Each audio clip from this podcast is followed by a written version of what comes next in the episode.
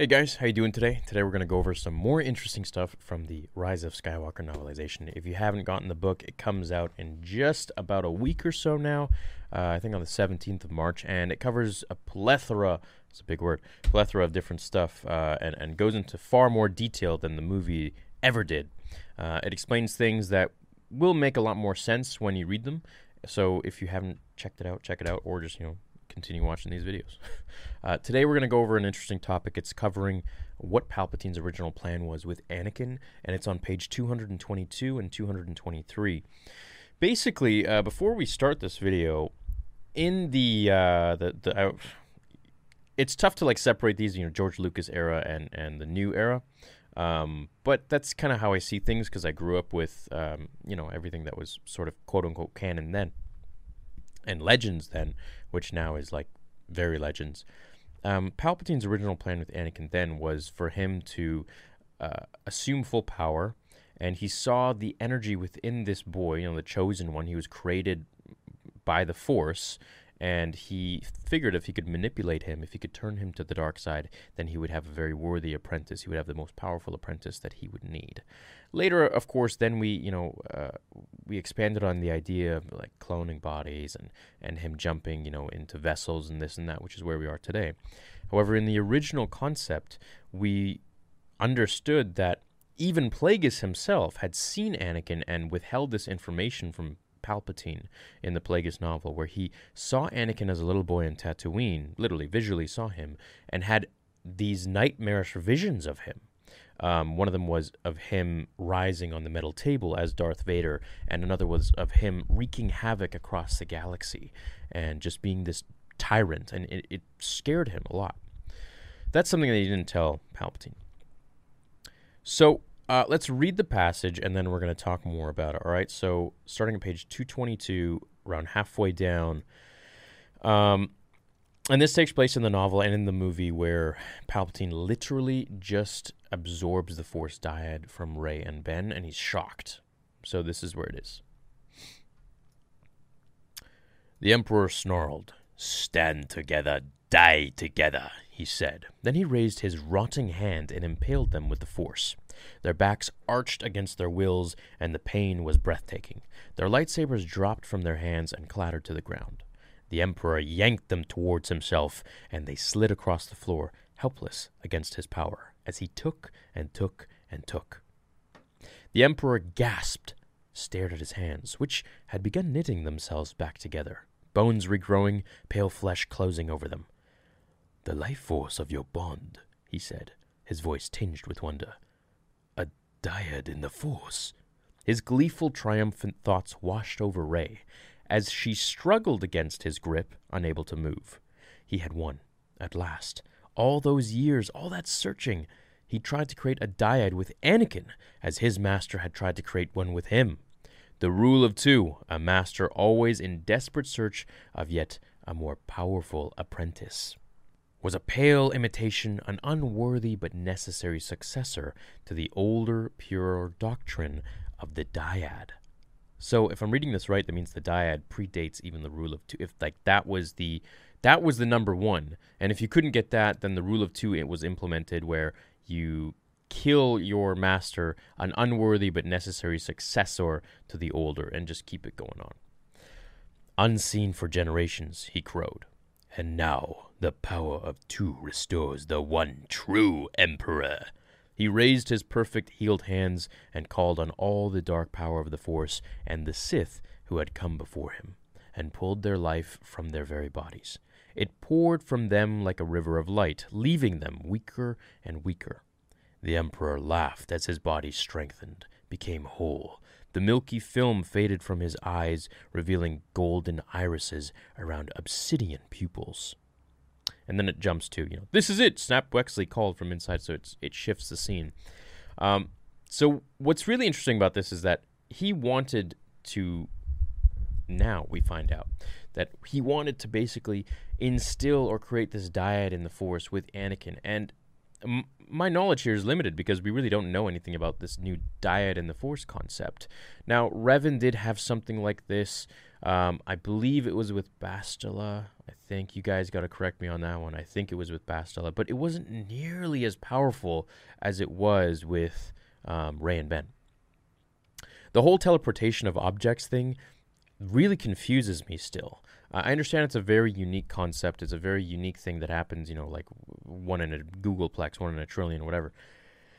But to be able to transport objects and this and that, we saw, you know, with the beads, you know, and on and on and all that stuff on Kijimi or, or Pasaana, and uh, it just for me, it's like, well, what's stopping them from being able to like just hug each other and then transport each other like throughout the galaxy, like, you know, pull each other through this, whatever it could be. Maybe they create I suppose they create a, uh, a teleportation hole kind of thing.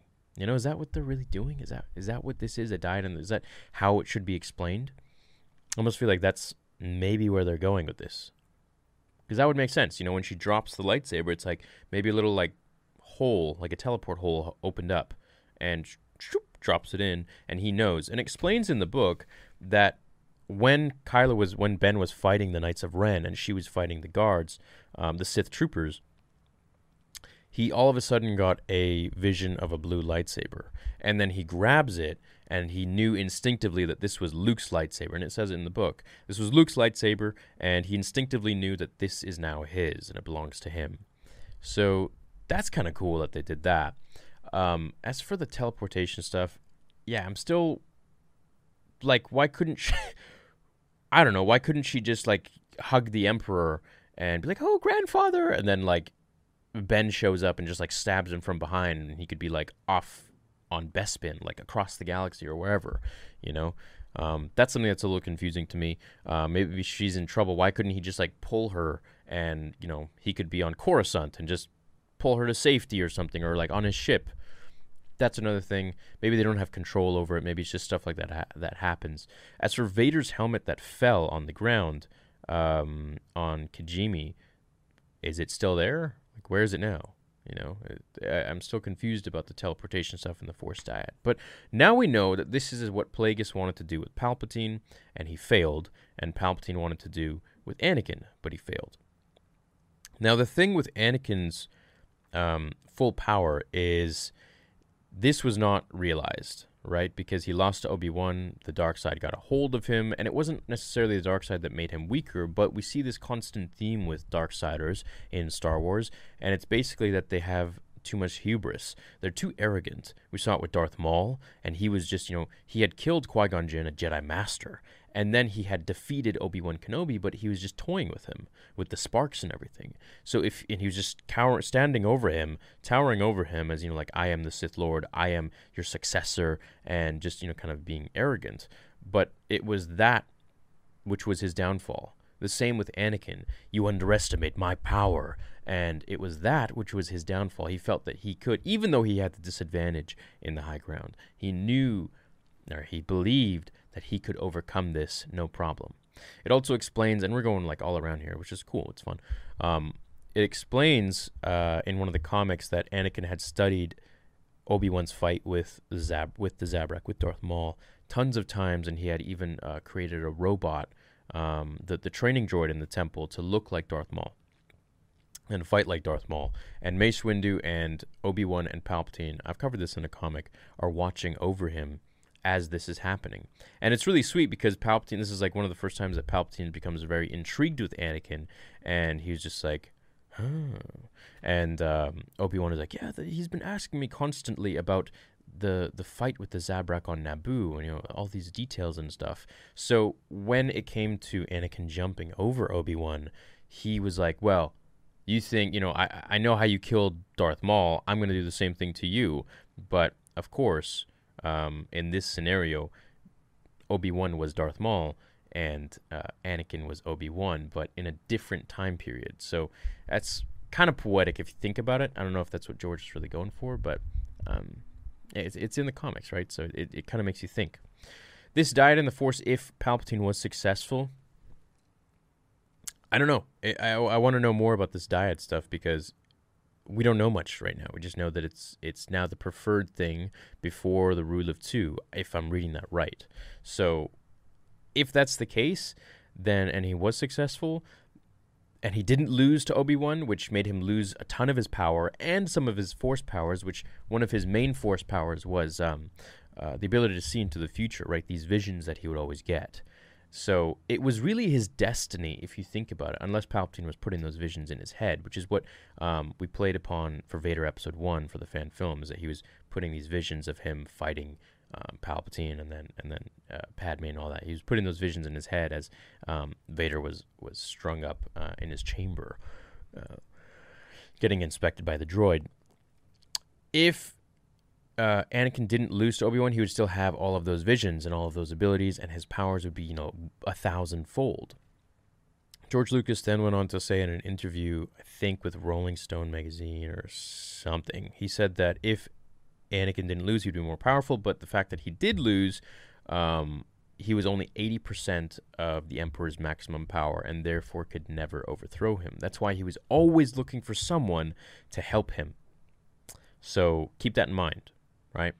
Uh, Vader couldn't do it himself at that point. So, and in the end, he needed Luke. And the only reason that he beat the Emperor, he killed the Emperor, was because the Emperor was so drawn in the dark side that he had blacked out and didn't understand what Vader was doing. He was just so angry at his betrayal, and he didn't notice, he didn't feel his betrayal because he was so focused on just killing Luke. And that's the thing with the dark side.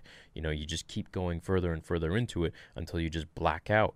And this is what was happening to Sidious as Vader picked him up and threw him down the shaft. So it all kind of comes full circle, and you just you, you, it makes you think, right? And that's what I love about Star Wars. It's, it's it meshes, dude. Like like what they're doing right now is is taking the old and putting it in there and this dyad and the force thing is it's still confusing as heck to me. I still want to know how they teleport objects, but it's an interesting concept and it's something that has been touched before in Legends Legends um, but not to this extent that we've ever seen before. Um, if Plagueis had done this with Palpatine, I don't think Palpatine would have killed Plagueis because they would have been this unstoppable team. And the dyad in the forces it says the rule of two: a master always in desperate search of yet a more powerful apprentice. Uh, was a pale imitation, an unworthy but necessary successor to the older pure doctrine of the dyad the older and purer doctrine. So the dyad in the Force was the older and more pristine, more real, more preferred doctrine, uh, I guess, compared to the rule of two. So now we know what he wanted to do with Anakin. I hope you guys enjoyed this very uh, all over the place conversation, but that's what I really love about these kind of videos where I don't just uh, overlay images and talk about lore or like a top 10 facts because those are entertaining and fun. But I really like these podcast style of videos where I just sit here and I break stuff down and talk with you and uh, anything that I don't know. I love to ask you guys because there are a lot of you that some things um, I don't know. There's tons of things I don't know, right? Uh, I'm just like you guys. I, am just a fan. So for me, I kind of learn this stuff as I go and apply it with the knowledge that I have from, you know, growing up and reading books and comics and, and just being a fan. So I want to know more about this. I want to know more about this dyad and I hope you enjoyed this one. Let me know what you think about it in the comments below. Hope you have an awesome rest of your day, and uh, I'll see you guys in the next video. Uh, may the force be with you. See ya.